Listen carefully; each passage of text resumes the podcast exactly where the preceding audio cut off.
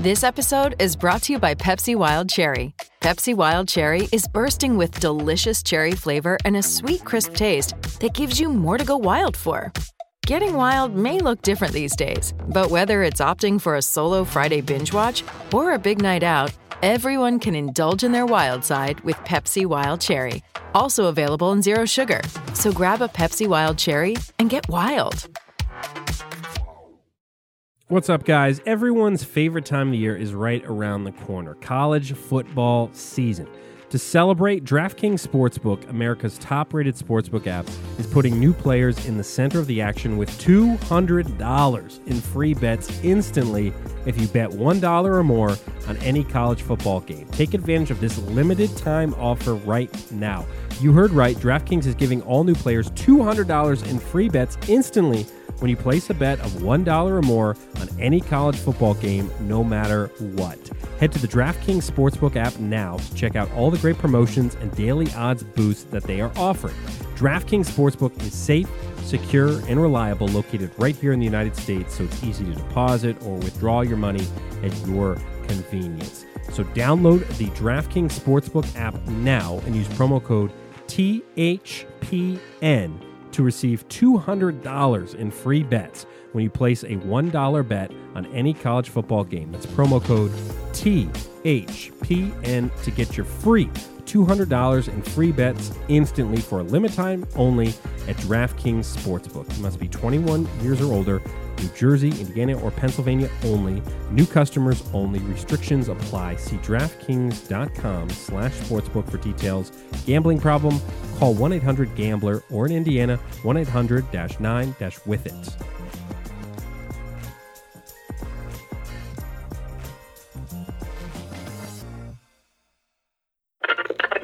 As the Nationals are a strike away from franchise history and some World Series history. Swing and a miss!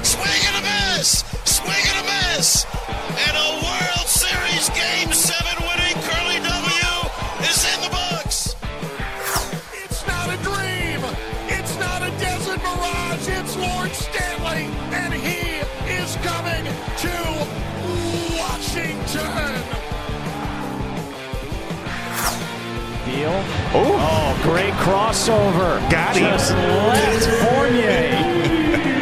Hey, that's called getting put on skates. Down to two, down to one, and the Washington football team with the upset in Pittsburgh.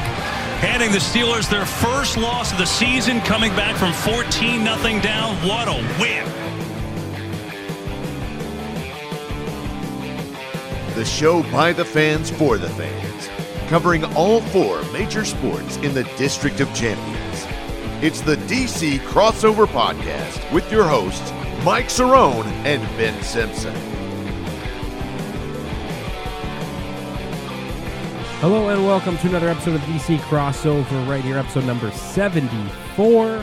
You may be hearing us live on the contender right now on Tuesdays at noon, or you might be catching the show in podcast form on iTunes, Spotify, Google Podcasts, wherever you consume your podcasts. We are glad to have you with us. This is the show. If this is for some reason your first time listening, I mean, we've done 73 of these, but maybe you stumbled upon us. The way this works is we try to jump around to the different DC sports. We don't just focus on one area. Um, we try to be multifaceted here on this show and give all the teams their due depending on the seasons and all that. And on this episode in particular, we're going to give a lot of time to the Washington football team because Mike, as I welcome in my partner Mike Cerrone, Mike, it has been uh, a long time coming. This it's every football off season feels like it takes forever, and then we finally get back into the swing of things. Preseason games have been going. Uh, the the Washington football team just played their first preseason game. It's it feels nice to have football back on the TV. Yeah, I mean, honestly, when I was watching the game on Thursday, like you mentioned, it, it was just nice to see football being played and some fans in the stands. And that's the biggest thing is when you're looking at this whole entire football season, everyone I think is going to have some type of excitement for it because of the sole fact that last year, you know, they were playing in empty stadiums, and a couple teams were playing in you know makeshift stadiums and different stuff like that because stadiums are getting opened, and then this and that, and all all this kind of jazz, and you know seeing these type of games being played.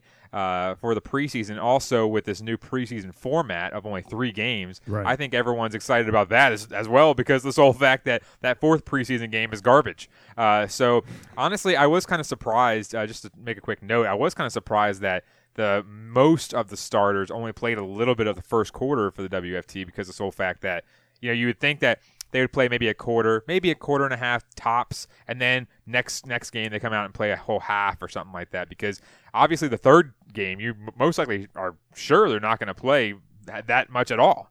So Yeah. I don't really know what's going on with that, but we'll get to that. Yeah, that it's soon. it is interesting to see how teams are navigating this three game preseason. Like you said, I mean, um, I thought we might see a little bit more Fitz magic out there.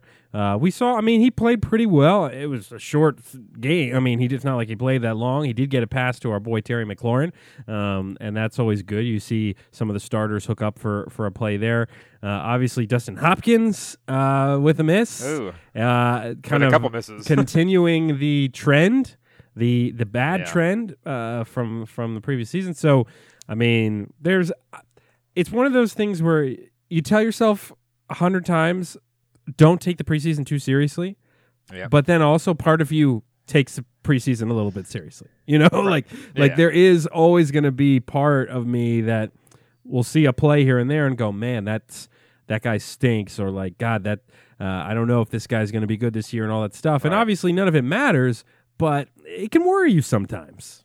Well, I started laughing too because I had it in our picks uh, that the WFT were going to cover the two point spread, and then all of a sudden, uh, well, I made that pick obviously thinking that Kyle Allen was going to play because one of my main reasons was the depth at quarterback and stuff like that. Right. Um, and all these guys are quote unquote competing. At least Heinicke and Allen were competing with each other for that two spot. So I thought they were going to go out there and try to ball out, and then we have this guy out there who's throwing two yard passes, Montez or something like Montez, that yeah. whatever that guy is, or whoever he is. And I'm like, uh, well, I think I texted you. I was like, well, I lost this bet, and it was like a halftime.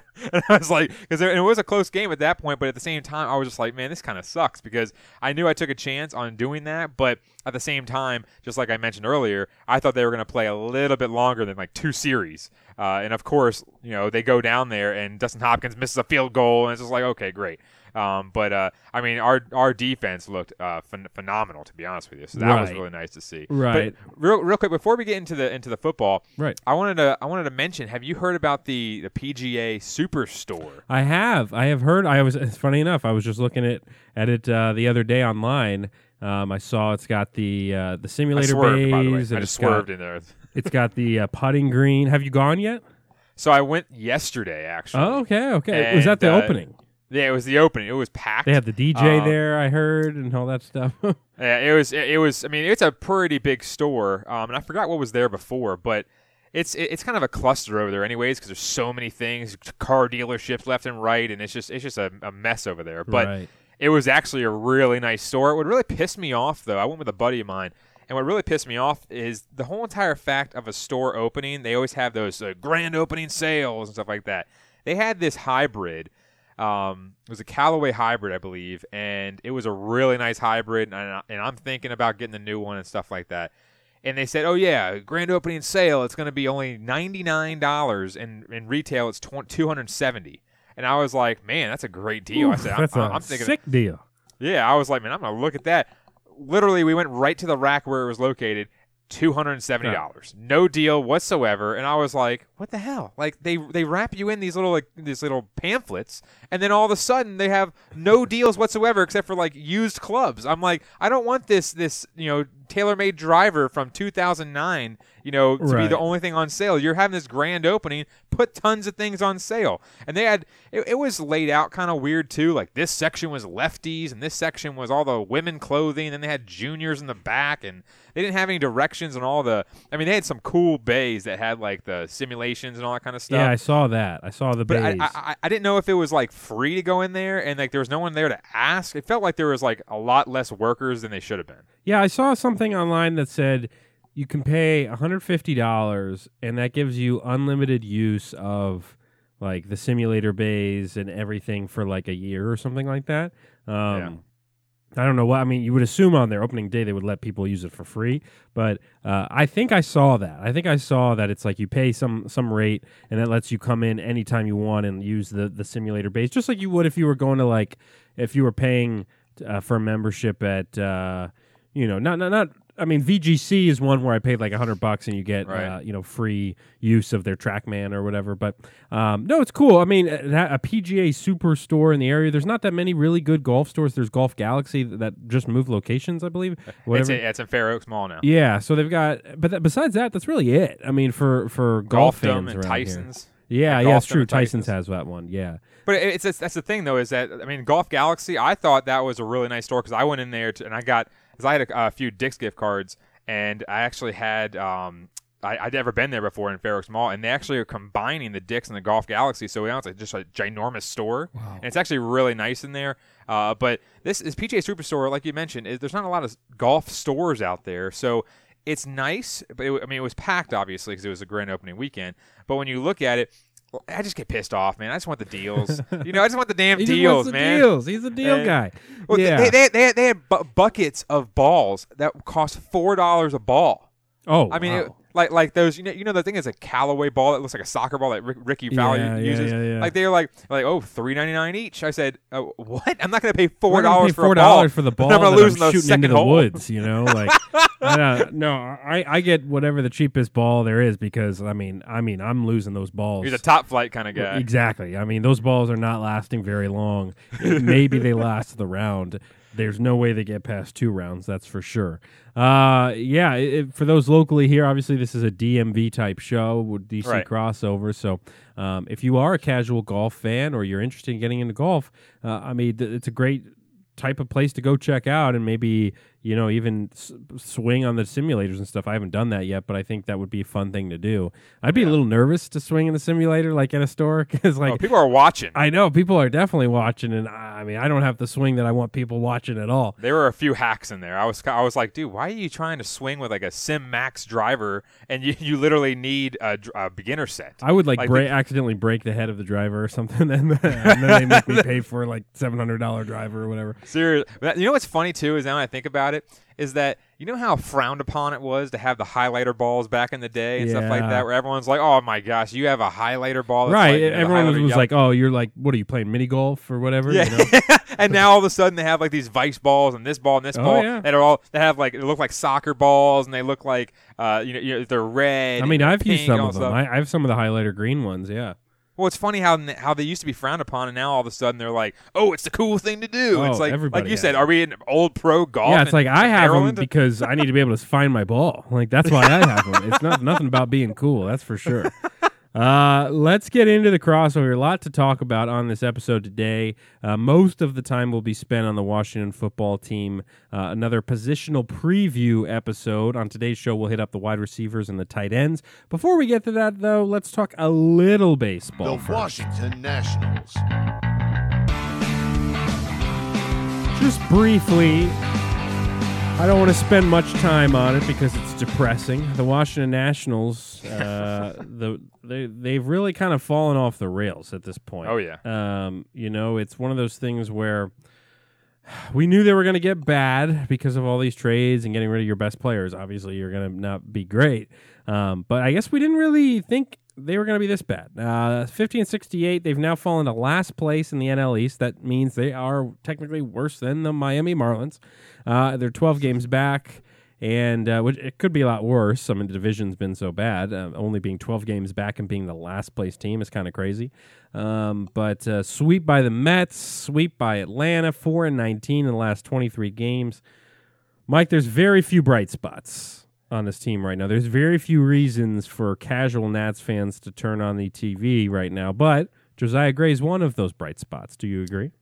Yeah, I, I think that Josiah Gray, and even though he didn't win that matchup, I think that looking at his stat line while being with the Washington Nationals is very impressive. I mean, Yeah. three games started under a three ERA, which he also played two games against the first place Braves now.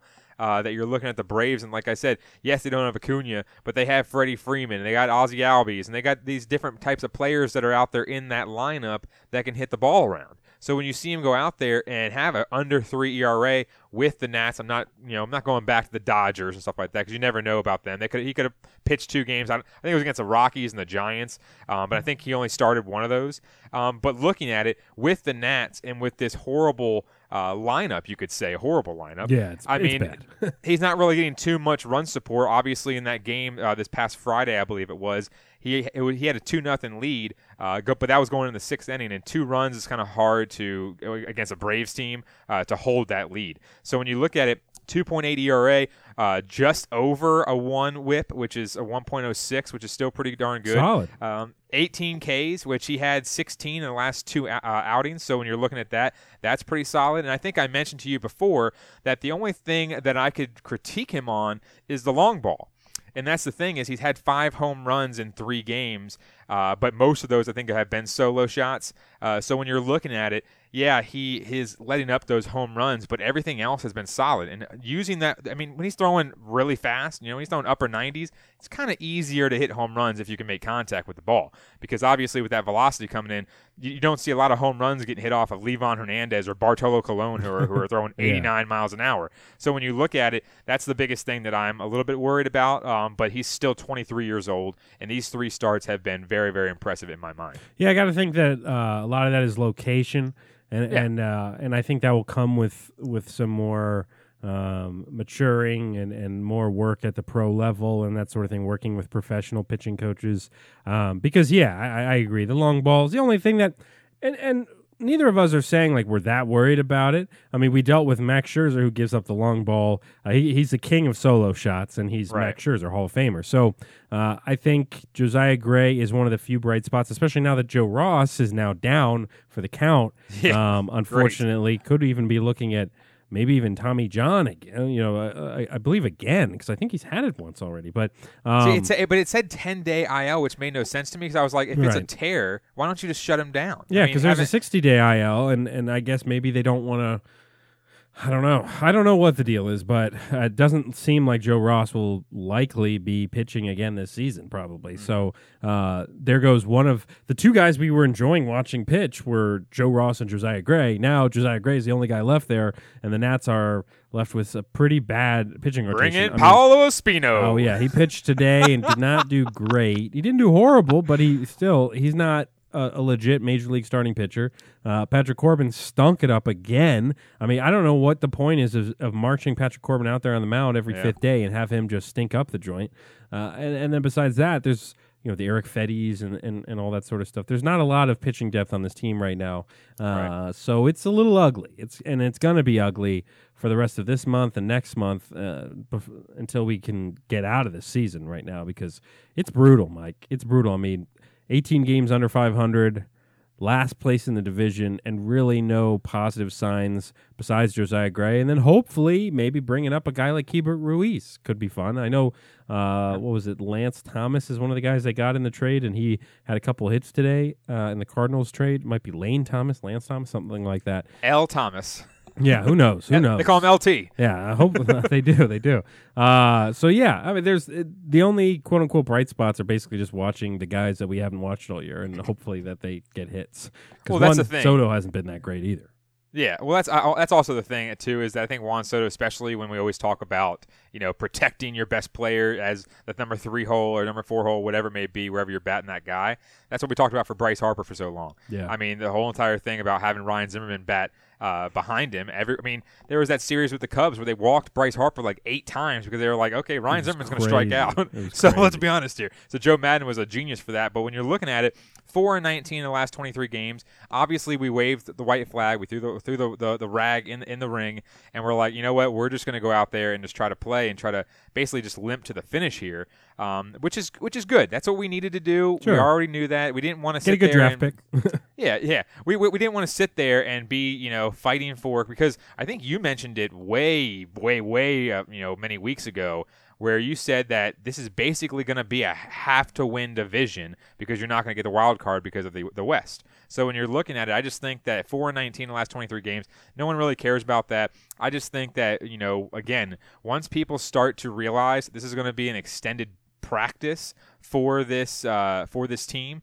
When you're seeing that Josiah Gray, maybe maybe Ruiz comes up, uh, we got a whole entire month and a half uh, to get going here. So we need to make sure that we go in here and we use all these. And by the way, I mentioned Carter, Carter Kieboom. He's had a pretty bad week. So he had three Yeah. strikeouts uh, the other day, and which I was. so- positionally has been bad. I mean, Yeah. there was a play today that he didn't technically technically get an error for, but it was just a backhanded ground ball play, and he muffed it. I mean, it was something that he didn't get an error. They gave the guy the hit, but it could have been easily an error. And we're seeing Right. this kind of day in and day, day out. I mean, this guy hasn't been playing third base very well, Mike. It's been kind of gross. Uh, yeah. Division wise, where things stand right now in the National League, you have the Braves technically on top of the NL East. You got Milwaukee um, in the Central, and you got San Fran in the West. For the wild card right now, it's Dodgers and Padres uh, with the two spots. So the NL West just taking over the playoffs. Right. And then uh, in the race for it, you got Cincy, Cincinnati Reds, two games back of San Diego right now.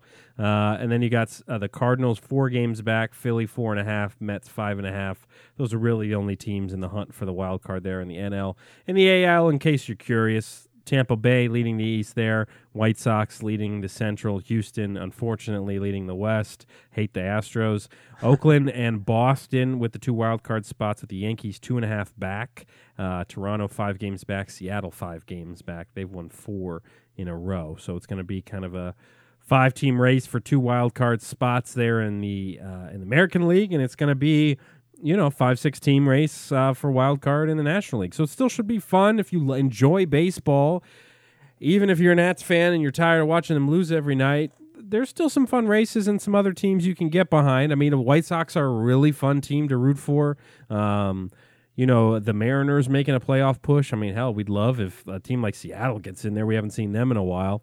Yeah. Uh, and then, you know, the Giants are kind of a fun story. I mean, we don't have, now that all those old knuckleheads, we had those battles with the Giants back in the day uh, when Bryce was on the team and stuff like that. But now at this point, it's like, who are you going to hate on the Giants? You know, it's like Buster Posey's still on the team, and he's like one of the most liked guys in the league. Is he even starting? Is No, Buster I think Posey he's been like hurt, but like, uh, Okay. but yeah, I mean, they got Mike Yastrzemski. He's a guy to root for. You know, Yeah. it's it's kind of a it's kind of a weird baseball season, but it's nice to just have a, a full baseball season again. You know, none of this Yeah, uh, yeah. sixty game crap.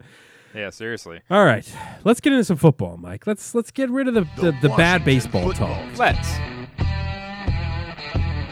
the Washington football team. Yes, as we talked about at the beginning, they played one preseason game so far.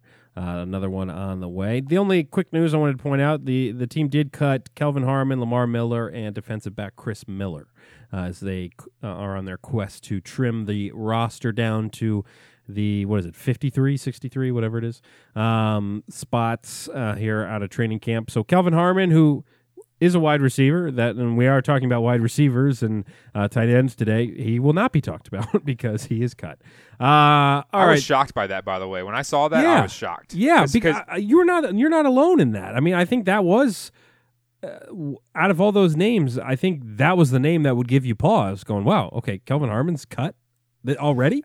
Yeah, I, I was kind of surprised by that, mainly because of the sole fact that Kelvin Harmon was the guy that coming out of NC State was. I mean, he has apparently has hands like I mean they're like the size of elephant paws or, or feet or whatever you want to call it. I mean, he literally is out there doing Odell Beckham like one-handed catches uh, with the jugs machine and stuff like that.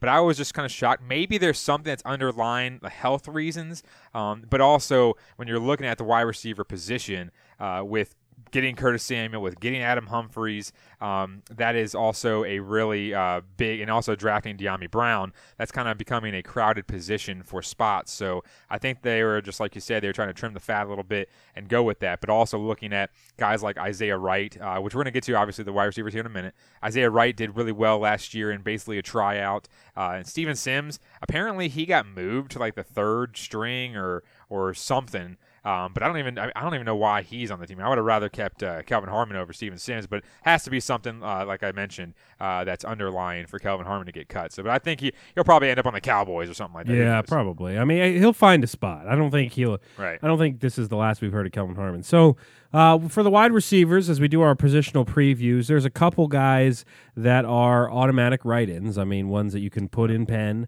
Um, starting with, of course, number 17, Terry McLaurin, uh, who is obviously the stud out of Ohio State, third round pick in 2019. Uh, a very strong 2020 campaign. I mean, this guy is the cornerstone receiver, really, uh, for the franchise. And I think we saw it a little bit in that preseason game where it's like, man, I mean, because he caught a couple passes, and it's like, all right man, we're just so excited to see Terry McLaurin out on the field again because the guy is just a playmaker. And now you got a guy in Ryan Fitzpatrick who isn't afraid to maybe take some shots, you yeah. know, and, and, and send Terry out on, uh, on a route and try to make something happen. But there's really no doubt that Terry is the number one receiver on this team, and he's going to be one of those guys that I think everybody in the league is going to be paying attention to this season. Yeah, I mean, Terry McLaurin, you saw in the one catch that him and Ryan Fitzpatrick made uh, together, that nice little connection across the middle. I think it was like a post route or something. I couldn't yeah. really tell.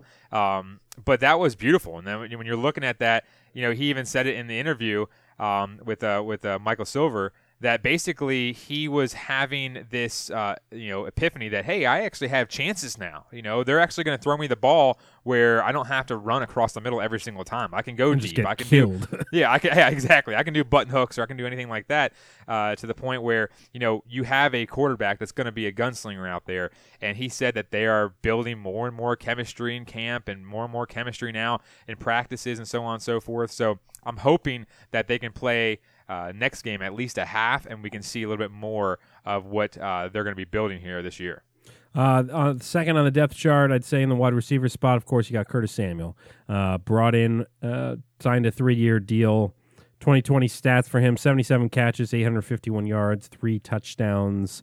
Uh, the uh, 2017 second rounder by Carolina out of OSU. So this is the number two guy. So you got to have kind of another weapon.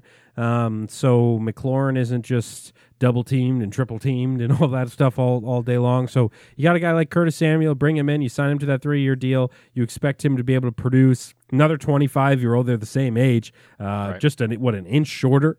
Um, a little bit lighter than Terry McLaurin, but this is a guy who has now been in the league for a few years, and uh, it's going to be the type of guy that they're really looking to f- really fit into that number two spot um, with McLaurin, and he's going to get plenty of opportunities. It seems like. Yeah, I believe Curtis Samuel, if I'm not mistaken, was a running back at Ohio State, um, and then he came out uh, because obviously Terry McLaurin and the other guy, I think was his name was like something Perry or Perry something um, yeah. who got who got drafted, I believe, in the second round or something by like the Colts. Uh, so Terry McLaurin wasn't even the first uh, wide receiver from Ohio State taken in 2019. Um, but that's the thing. So you're looking at Curtis Samuel out, out there, who's a speedster as well, uh, has very good top end speed down down the sidelines. Uh, he was hurt, I believe, um, or they kept him out of the first game. So maybe we'll see him this week. But I rather yeah, he was on the pup list. He just got activated recently. So okay, yeah. So hopefully we can see him this Friday coming up. Uh, but that's the biggest thing is you know you needed someone else to be a complement to t- uh, Terry McLaurin because now that we know what Terry McLaurin can do, now that we you know know that he's going to be the bona fide number one guy that's going to go out there and get you 80 to 100 catches, uh, possibly even more than that. Uh, we'll have to see about um, the, uh, the, the amount of targets he gets now that Fitz is there. Um, but you're looking at Curtis Samuel being that number two guy and possibly being overtaken by our next guy we're about to preview here, and Dyami Brown, possibly next year if he grows into what they think he can be. But Curtis Samuel, great pickup, three-year contract, so it's not going to be uh, you know a huge long contract that they're going to have to sign uh, for for many years. But we'll see what he can do. He's obviously been in Carolina, so you know Ron Rivera knows who he is. So overall, I think that's a great signing uh, for the WFT here to have someone in there to be a complement to T Mac and try to take off some, of, like I mentioned last year, or excuse me, not last year, last week, about those underneath throws. Now that Ryan Fitzpatrick can sling it out there, Curtis Samuel is going to be that guy that's going to be going deep for those balls to actually, you know, not have the front seven be crowding the line of scrimmage for Antonio Gibson and and uh, uh, Peyton Barber and uh, J.D. McKissic to have those swing passes. So we'll have to see what happens uh, with that. But Curtis Samuel, great signing. Yeah, it seems like the the the Washington football team has struggled to kind of find a complementary piece to Terry McLaurin ever since they Yeah. drafted him. Uh, in the past couple seasons, they've they've kind of struggled to. All right, you try out guys like Josh Doctson or things like that, and, and you, you try Yeah. these different guys in these spots, and um, you know, hopefully Curtis Samuel can be that guy. I think I think that's you'd love to see that combo out there uh, performing well. So we'll, we'll see there. But this next guy here, Dyami Brown. Uh, I was actually watching some film on him earlier before the show.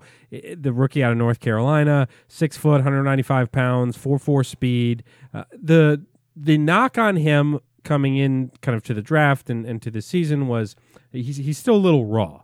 Uh, he's a guy that's got crazy wheels and uh, kind of that raw athletic ability, but he still has to hone in some of his skill set, like running routes and things like that. But there's a lot of positive talk about uh, Dyami Brown. I mean, Chris Collinsworth. I, I put I mentioned you know Chris Collinsworth did mention that Brown was was a he wasn't the steal in the draft of the entire draft, but he was a steal, A steal, in the draft. That's the thing where um, you know that he thought that this was a really good pick for for the Washington football team. He's had a good camp so far. Um, it's shown that he has been able to. He's not a one trick pony. Um, he can stretch the field. He can run routes. So I, I'm pretty excited to see this guy out there. I, I think Right. uh, it's it's going to be out there in a in a in in the regular season, not the preseason stuff. I mean, it's Yeah. always fun to watch these guys in preseason, but week one, I want to see him out there and and uh, just let him fly a little bit here and there. I mean, the guy's got just six six speed.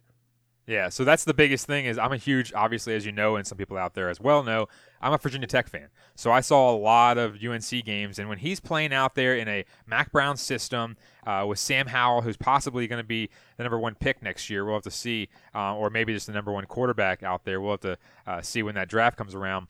Obviously, he's been you know in a good system with a good quarterback, so he needs to go out there and now learn how to prove himself because when you're you're on a sys- or you're in a system like UNC that's you know an up and coming system now with Mack Brown there rebuilding that program he didn't really have to prove himself that he was one of the best because when you look at college it's always so different because you know you have guys that are linebackers that can catch you now. Like it's not like you're going against a linebacker that's running 4-8 you know and you just you just burn past him every two seconds. So i think that like you said a little raw with upside um, you know that's what some of these guys are that get drafted in the third plus rounds and stuff like that but I think, like you said, I think he is a steal in the draft because of the sole fact that he has good hands, he knows how to run routes, and that's what you really want. I mean, you saw Jerry Jeudy, uh, who came out of Alabama a couple years ago.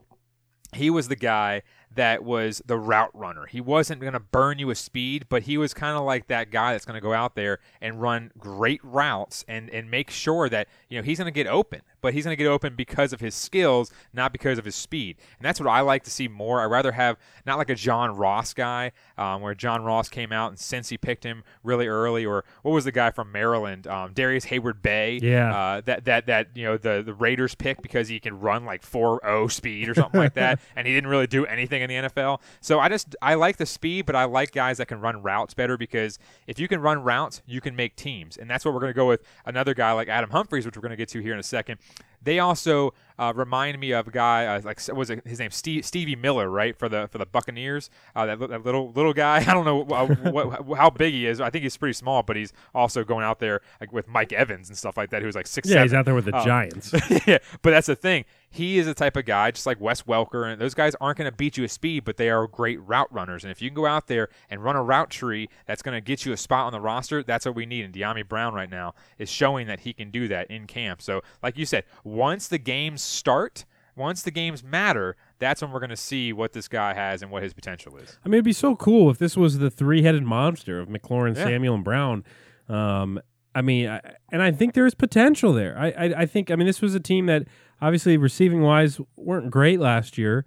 Um, you know, besides a guy like McLaurin, but um, I think this this gives. I, think this is a good group, and I, I'm excited to watch them. Adam Humphries, you just mentioned, uh, he's he's going to be kind of an interesting complementary piece as well. Uh, the the thinking is, and what I've read is that that he's likely to slide in here um, as a, kind of the slot guy, the third down guy, kind of dependable. Uh, I, I had a stat that he he's dropped three or fewer passes in all but one season in his uh, now now he's heading into his seventh season out of Clemson. Um, 2020 had 23 catches uh, for 228 yards, two touchdowns. But uh, he's he's kind of one of those guys that's going to be, like I said, a slot guy, dependable, not going to drop the ball, third down play. You can go to him uh, throughout the game when you need to, and, and he's going to make the play. He's going to hold on to the football. He's going to give you that um, just a, a, another option on offense and be kind of a dependable guy. He's been around for a while now, 28 years old, um, but he, I think he can be add a nice little element to the mix.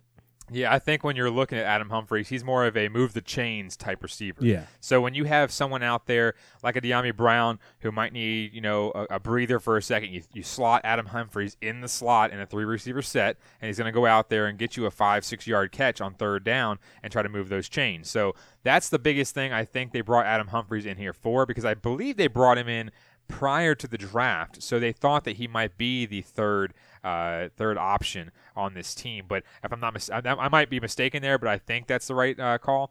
Uh, but when you're looking at it, I think that he's a veteran, uh, seventh season, 23 catches, 228 yards, two touchdowns. That's a guy that's going to come out there and maybe get two targets a game, possibly two, three targets a game, and he's going to be that guy that in an important drive, if they have a four receiver set, or if, if they have you know you know dual wide, uh, you know on both sides, I think that he's going to be the guy that's going to go out there and run those little button hooks that are five, six yards out, or maybe run uh, you know an out pattern, you know towards the sideline or whatever it may be, and be that guy that's going to be hauling in the catches to move the chains, and that's what this team is going to be all about because of the sole fact like I mentioned, we don't have that big bruiser. I said this last week. We don't have the big Derrick Henry type. We don't have a Najee Harris. We don't have these type of guys that can go and run in between the tackles. Now, I heard Joe Theismann mention something that they're going to try to make Antonio Gibson more of a uh, a full complementary, you know, running back that's going to you know be the running running first. No no no pass catching. I was like.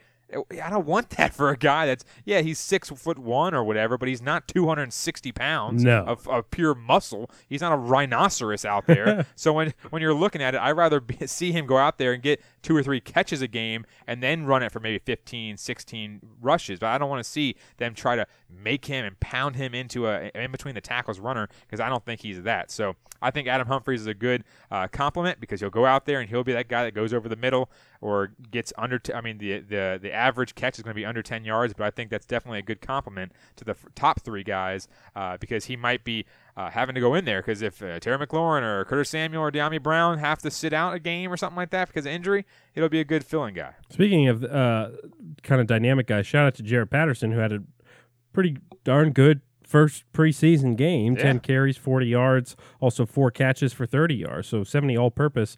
Uh, real, I mean, I I think kind of a, a lot of uh, Washington football team fans on Twitter were kind of clamoring, saying like.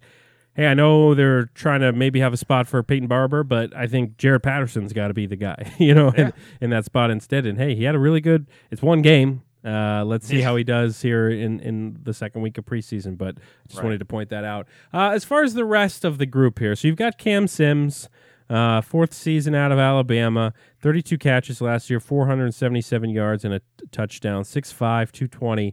You got to think that he will have a spot on this team. Um, and, uh, you know, it's nice to have, with all these other receivers being pretty small guys, six foot and under, it's nice to throw a six five guy in there in the mix uh, every now and then. Yeah, that's the biggest thing is we don't have a guy that can go out there and be a red zone target. Josh Doctson was supposed to be that guy for us, and he had some speed, but he was more so a tall guy that had some size to him, but it just never panned out. But when you're looking at it, I mean, Cam Sims' average uh, yards per reception is almost 15. It's 14.9 yards. So that's why you see him go out there and they're throwing the ball up to him, kind of like a, a, Calvin Johnson, like a Megatron Shout out, out. I mean, yeah, shout out to, to Megatron. Uh, 6'5", 220 is is an unbelievable size, and that's why I think, yeah, he only had one touchdown last year, but he was more so thrown in there uh, because we didn't have really anybody else uh, to throw out there for the most part. Um, but that's why I'm telling you that it's, it's becoming more and more crowded. So I think Cam Sims is a good option for this team in the red zone. He'll be you know fresh to go out there uh, fr- from the 20 and in and see if you can get uh, some of those jump balls against some some smaller corners that are you know 5'11", 6 foot, whatever it may be. Uh, but I think hey, 15 yards a catch that's pretty damn good if you ask me. But I think that Cam Sims. Uh, you know he has deceiving speed. He can he can he can beat someone off the off the off the jump. But I think that overall he's definitely a good complementary piece to have as depth. And then for the last spot, I mean, a couple different ways you could go. You've got guys fighting for that spot. You got Steven Sims Jr., uh, who's been on this team for a bit. You've got DeAndre Carter, uh, Antonio Gandy Golden. Um, you know, so you've got some names that are possibly in the mix. One of the articles I had read was saying that they might lean towards Antonio Gandy Golden just because of his run, uh, uh, run blocking abilities. That they like that and, and that Right. element to it. Um, obviously, Steven Sims Jr.'s name is in the mix, um, and and DeAndre Carter's, but it it's it seems like they would probably lean towards Gandy Golden. Do you do you think that might be the way they go? I was wondering as well. I mean, that obviously is a huge deal when you're one of the last receivers on the roster, uh, is to have that run blocking ability, and that's what you see in all the um, the hard knocks episodes and stuff like that of whichever team is on at that certain year. They always say blocking, blocking, blocking. And they're like, you're not out there just to catch passes, you know, Right. stuff like that. So when you're looking at it, if Gandy Golden has that run blocking ability, then he should make the team. I, I would like to see if they have any idea about Isaiah Wright. I mentioned him earlier on the top of the show. Isaiah Wright, he had, I don't know exactly what his stats were last year, but he definitely had a good campaign last year, um, you know, being that one of the last guys on the roster for the wide receivers. He was out there catching a lot of balls left and right. Um, and last year is pretty much what the, the Nats are now. I mean, it's, it, last year was a practice basically. Yeah. Yeah, we won the one of the divisions. Surprisingly, I mean, we were what two and seven at one point, or two and five, or whatever it was. So weren't I thought that was necessarily going for the division, but ended up Yeah, just kind of somehow stumbling happened. into it.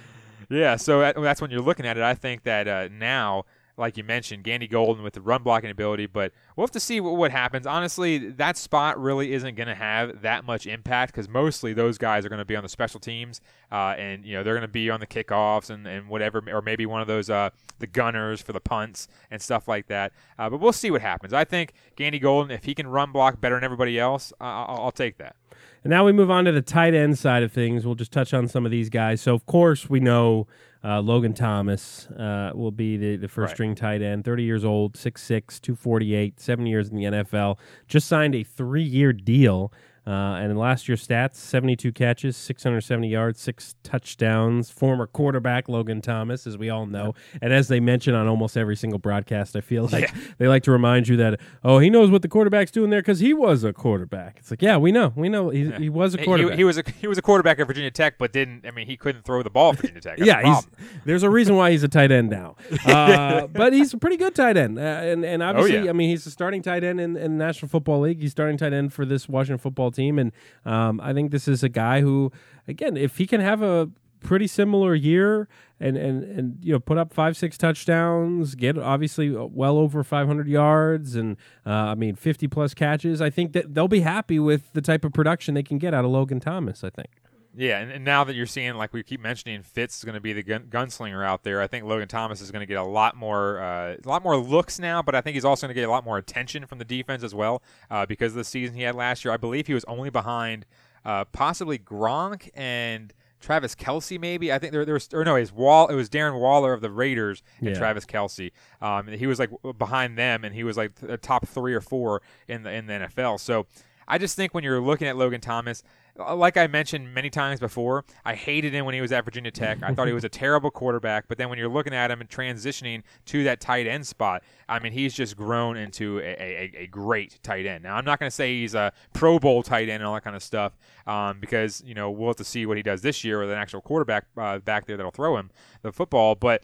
72 catches last year, 670 yards, uh, and six touchdowns. That's a, that's a great year for a tight end, especially a guy that's going to be basically having that lead role as the pass catching tight end. You know, there's no Fred Davis on this team, and there's no Jordan Reed, and we don't expect him to be a Fred Davis or a Jordan Reed uh, because Jordan Reed was out there and he was basically a wide receiver playing tight end. Uh, Niles Paul as well. He was a he was a wide receiver at Penn State when he came into the league, and then he became a tight end. So when you're looking at Logan Thomas, he has the build, six six, basically 250. Uh, he's going to go out there and get a lot of red zone targets as well, moving the chains type catches.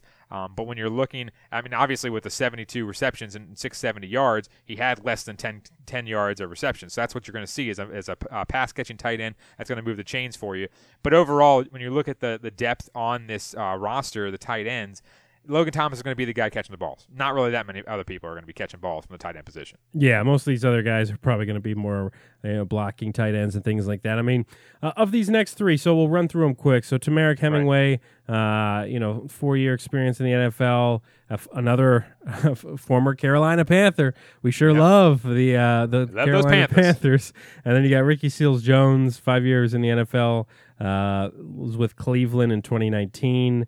Uh, 16 games, a couple starts, 14 catches. Uh, so you got 28 year old in Hemingway, 27 year old in, in Seals Jones, and then you got John Bates, the rookie out of Boise State, 23 years old, 6'5, 250, big boy. Um, uh, and uh, 12 catches. He's more of a blocking tight end as well. Of of these three guys, is there a guy in particular that you're like, hey, this person is going to be able to make a, a, big impact at this position, or is it going to be more mainly, all right, if a couple of these guys can just do the dirty work, um, be the blocking tight ends, they're not going to, they might catch a pass or two, but they're not really going to get get many opportunities. They're more there to uh, yeah, to do that dirty work and just make the impact of the game that way. Are there is, is there one guy in particular that kind of sticks out to you for that? I mean, Hemingway kind of seemed like a big clunker to me out there in the first preseason game. I don't even know what he was doing out there, uh, to be honest with you. But Ricky Seals Jones has the skill set to go out there and do some do some work. But last year was kind of a throwaway year for him. But in Cleveland, you know, two starts, 14 catches, 220. That's a lot of that's a lot of yards per catch, yeah. to be honest with you. So when you're looking at it, Ricky Seals Jones has that ability, so he might go in there every now and then. Uh, so we'll see about that. But John Bates, they spent, I believe, a fourth round pick on him. Yeah. Which I was shocked about that. Um, you know, like you said, uh, I forgot what you compared him to. Six five. Would you call him a big honky? Call him a big boy. I called him a, big, big, boy. Did not call him what you said. I thought you. I forgot what you said. Honestly, uh, big boy. Big boy. Six five. Six five. Six five. Two fifty you know, he's primarily used as blocking, but we haven't really had a blocker tight end uh, type since uh, Logan Paulsen. Yeah, and Logan Paulsen has been on the te- uh, has been off the team for what three four years. So I think that they went out there and you know what's funny is when they drafted him, I, I forgot who said it on the broadcast uh, during the draft. They were like, you know what, he can really catch the ball too. Like people don't think about that. He can really catch. Like, he has 12 catches in one year. I mean, he literally yeah, had a catch per about? game. Yeah, uh, they, they said that on the. I was like, that makes no sense. But 6'5", 250, big boy, like you said. Uh, and, and, and I think that he's going to go out there and try to uh, have those two tight end sets with Logan Thomas, or whoever may be out there, and try to, have those goal line situations and stuff like that. Because 6'5", 250, that, that like you said, that's a big guy. And if he starts, you know, growing into his body by being in the NFL and not trying to go out there and be a wide receiver and, and cut 15, 20 pounds and try to get fast, I think when you look at it, if he puts on 15 pounds of muscle and goes out there and works on his blocking even more with professional coaches, that's going to be even more of a, of a step up for their running game uh, from the 20 in, I think. So that is your tight end positional preview. We hit up the wide receivers as well. We're trying to knock all these out before the season starts. Next week we'll probably hit on the O line and the D line, and then uh, you know, maybe the week after that we'll finish up the defense. And I mean, who cares about special teams? I mean, and all that sort right. of stuff. We'll focus on the main spot, spots. But Wait, Dustin Hopkins keeps missing. So, but yeah, yeah, exactly. But last week, if you missed it, we did quarterbacks and running backs, so you can go back and check that out. And we just hope the hope you enjoy these positional previews. It's always just fun to be talking football again uh, as the season is fast approaching. It's going to be here sooner than you know it. And then mm-hmm. uh, during the season, Mike and I uh, typically record on Sunday evenings, and that will work out perfectly for the NFL season because the Washington football team will likely be playing a lot of Sunday afternoon games. So that will be a lot of fun uh, where you will have the opportunity to get our almost immediate analysis on the game pretty much the evening of the game. So that'll be that'll yeah. be really cool. And then for Sunday night games or, or Monday night games, you know, we, we'll we'll we'll kind of work around that schedule. But um, and then maybe uh, there'll be some live stuff too. Uh, follow the the contender um, for some updates there. Of course, follow us on Twitter at the DC Crossover for updates as well. The forecast for the week uh, here in DC got the Nats a couple games against Toronto. One of those is, I, I believe, on Tuesdays the YouTube game, so it won't be on TV or anywhere else. It'll be on YouTube, um, and uh, and then they'll play three games at Milwaukee. The first place Brewers in that division, so that might be ugly. Um, Toronto's Can't wait. Can't still wait. pretty good, so that might be ugly as well. Um, but uh, and then the Washington football team preseason game versus Cincinnati on Friday at 8 p.m. Uh, and then the Wizards continue their summer league play. We're not going to focus much at all in the summer league because there's only like two guys on the team that's even going to be on the team. So like the summer league for the Wizards, it's different than like for example my, my Detroit Pistons. Like three of their summer league starters are their starters for the actual season, so it's a little different. Um, and with the Wizards, it's like all right, Corey Kispert's playing. He's done pretty well. He's putting up pretty decent numbers. Um, but besides that, we're not really taking much stock in the summer league, so you're not going to get big summer league breakdowns from us. They do play the Pacers on Monday though at 3 p.m. In case you are interested. It is final lap time. Time to hit up uh, 90 seconds of some quick analysis on big stories in sports. Here we go. Fernando Tatis Jr. returned today, Mike, in the outfield and hit his 32nd home run.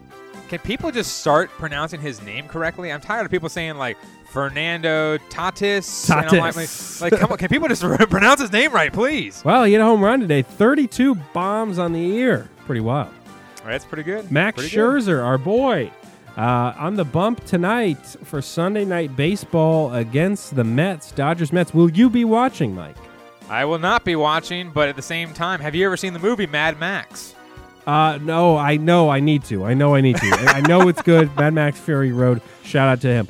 Uh, Kisner, victorious in record tying six man playoff this weekend. I, I like Kiz. I honestly, I I forgot to put my golfers in this week, so I didn't watch. That's all right. Justin Fields gets two touchdowns in his debut. Shout out to the Windy City Breeze here on the contender. Uh, they're getting excited in Chi Town, Mike, for Justin Fields. Honestly, I, I hope that they don't start him because I would hope that they go out and start Andy Dalton for a game or two, see how he does, and then maybe give Justin Fields the reins after that. But starting a quarterback right off the get go sometimes doesn't pan out too well. Sam Darnold, anyone? Uh, Roger Federer to undergo knee surgery. In case I'm just letting you know, you're a fellow knee surgery surgery guy. He will miss the U.S. Open. So, Mike, don't put him in any of your uh, your tennis bets. Okay. I, I'm I don't plan on it, but that's the thing. I I I am salty a little bit. No, Novak Djokovic did not win the gold medal, and that lost me my parlay, which I was a little salty about. 'cause I I'm was like, oh, that's a sure that. win. He he had a minus like 350, and everyone else was like plus 1,000, and he lost. Oh man, I'm still salty about that. And that was like two weeks ago. Ah, come on, Novak. I love Roger though. Roger Federer, he's just a beast. I mean, I know we're not big tennis guys. I mean, I'm. I, it's not like I sit and watch the U.S. Open or things like that. I'll tune in every now and then, like. Uh, but it is kind of wild that in our lifetime we got Federer, Nadal, and Djokovic, who are like three of the best tennis players ever. You know, and and it's like, I, I once those guys all retire, I don't think I'll be able to name.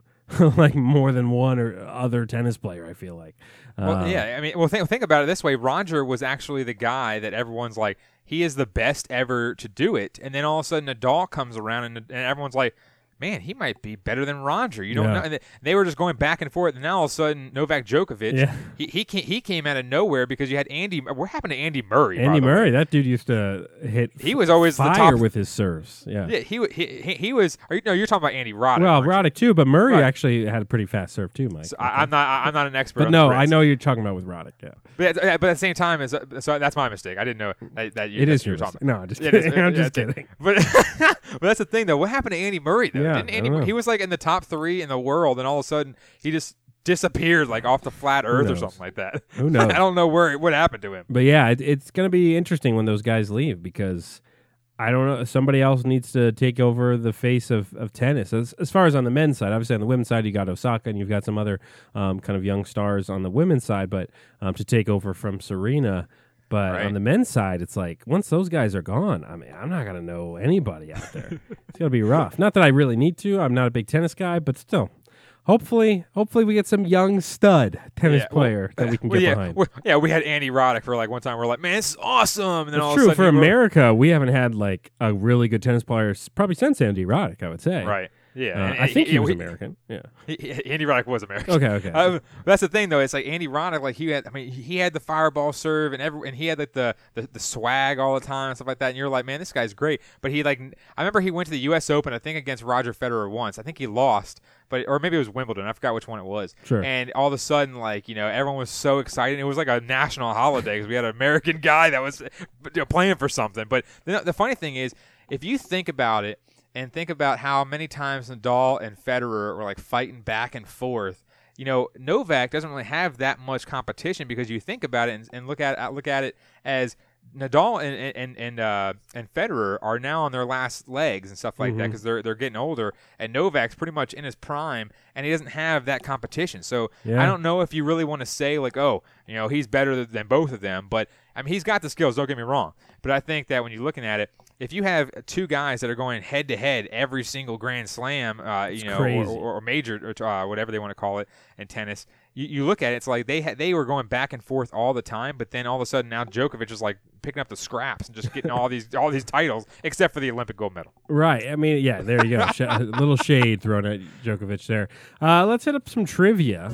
Uh, Got the, you, The got you, segment where Mike provides me a trivia question. It's it's it's kind of hit or miss on my end. Um, like I- sometimes I need a little bit of help. I need a little prodding. Ivan Rodriguez. I'm not proud of that one.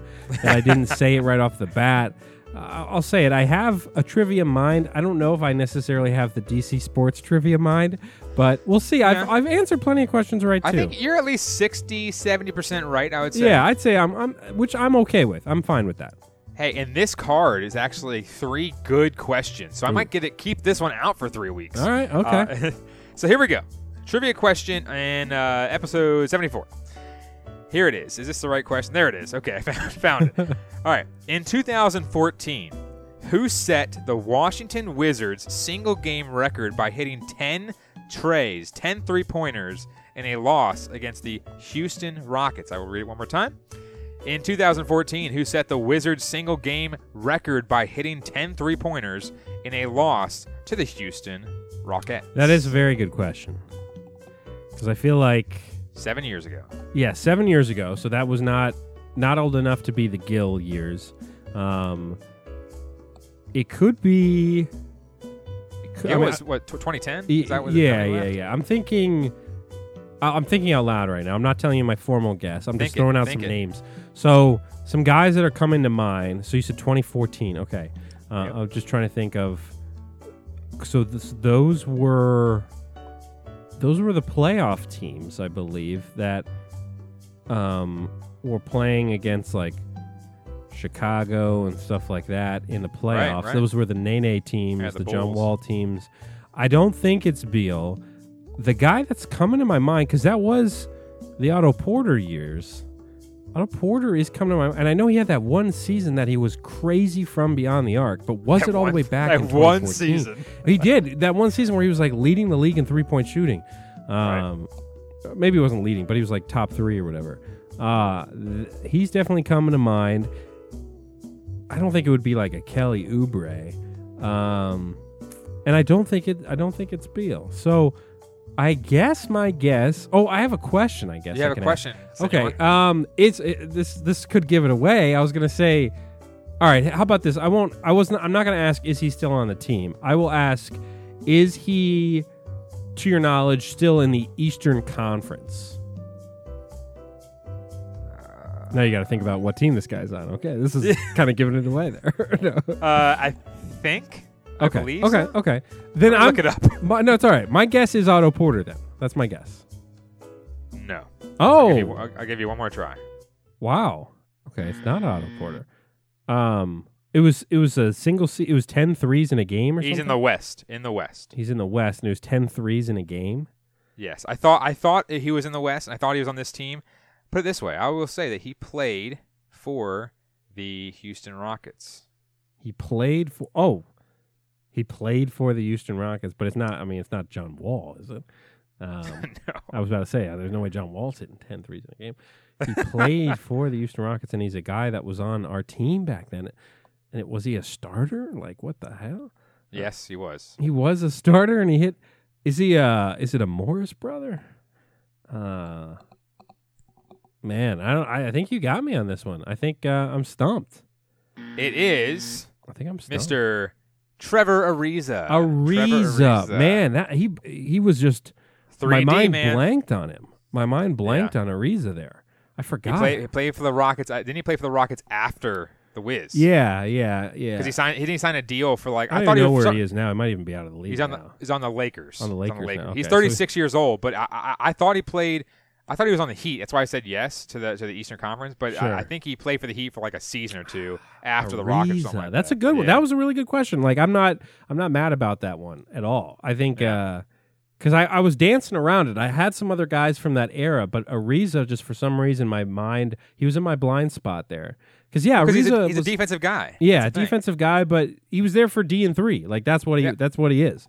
Um, Man, I was trying to think if he was okay. All right, that was good. That was really good. I I, I appreciate the question. I was I was excited for that question because that was because that was, was going to be a question that you, that I knew that you knew, but you had to find yeah, in the back of the memory. You're right, and you're right. I didn't pull it this time, but hopefully I'll pull it next week.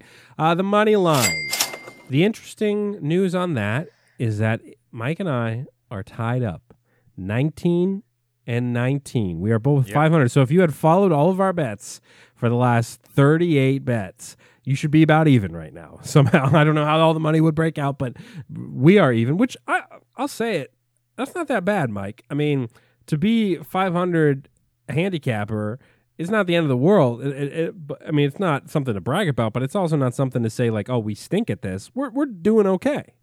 I mean, I I was doing a lot better earlier when I was like You were. four games up. you should you the- should be crushing me right now. Let's the, be honest. the, the, the last literally the last like four weeks i think i've gone 0 and 2 Yeah. in two of them and been close to 0 and 2 in a third one Right. uh, with it, with this obviously josiah gray's game he was up in the fifth inning uh, and then I forgot tough. what the other uh, the other game was the WFT game, and obviously they missing field goals left and right and stuff like that. So obviously not a great week, but uh, we have what two more weeks left, so we're tied up. So it's best best of two weeks. So uh, and we'll I, have to, and we'll have I, uh, I went for it a little bit this week, Mike. I'm a little nervous about these picks. So my Tuesday will be pretty busy. My lock Tigers over Angels on Tuesday. You got Casey Mize on the bump. Um, you don't have Ohtani on the bump for the Angels. Otherwise, there was no way I would have picked this as a lock. Um, Right. I think they I, they have some some scrub on the mound for the Angels. Remember, the Angels aren't. Are, besides the fact that they have like one of the best players in baseball, they aren't that very good of a baseball team. My Detroit Tigers are now second place in the division. They may have dropped down to third with the loss today, but regardless, I'm picking Tigers over Angels on Tuesdays, and then I'm picking our Washington Mystics over the Aces on Tuesday as my upset. And of course, Mike, the Mystics are beating the Aces at half today on Sunday by 15. And you got to think that they're going to probably beat the Aces tonight, and then they're going to lose on Tuesday, the game that I picked. So right, that's right. how it's going to Well, go. Well, that was like last week when I, or two weeks ago when I picked the one game the Tigers lost in the series. Right, right, Uh, right. But- Casey Mize helps helps you, doesn't help me But though. the Aces are, are a pretty good team. They're 15 and 6. The Mystics are 8 and 10. So definitely an upset there. Uh, hopefully. Hopefully. But hey, maybe them beating the Aces tonight will help me. Maybe it'll show that okay, hey, actually these guys these guys have a chance of beating them on Tuesday. But I don't know. I don't know. We'll see. Yeah. So we'll see. So my picks, obviously, they've been trash over the last four weeks or so. My lock is the Winnipeg Blue Bombers Oh, wow. over the Toronto Argonauts. So Okay. apparently the CFL has commenced. Remember and, we uh, used to do like I was about to CFL picks? this. yeah, yeah, we we because we would sit there. I think I think it was for uh, WGMU. It was for yeah, no, it was it was WGMU, but it was also the, the TV show. So we had Oh, the TV show. And we did we did a lot of that with the whiteboards and stuff like that. Um, but we used to pick CFL a lot. Uh, but, I don't uh, know why. We knew nothing about it. Keep mind. we were like, oh, the the the Tiger Cats. no you know, idea. uh, we just picked like uh, whoever has a cooler name. yeah, yeah, seriously. But I got the Winnipeg Blue Bombers, who are two and zero against the I think I believe the one and one Toronto Argonauts. Sure. Uh, so uh, we'll see uh, how that goes. I believe that's on Tuesday, so it might be a, a plentiful Tuesday for us. Busy, busy Um, betting Tuesday.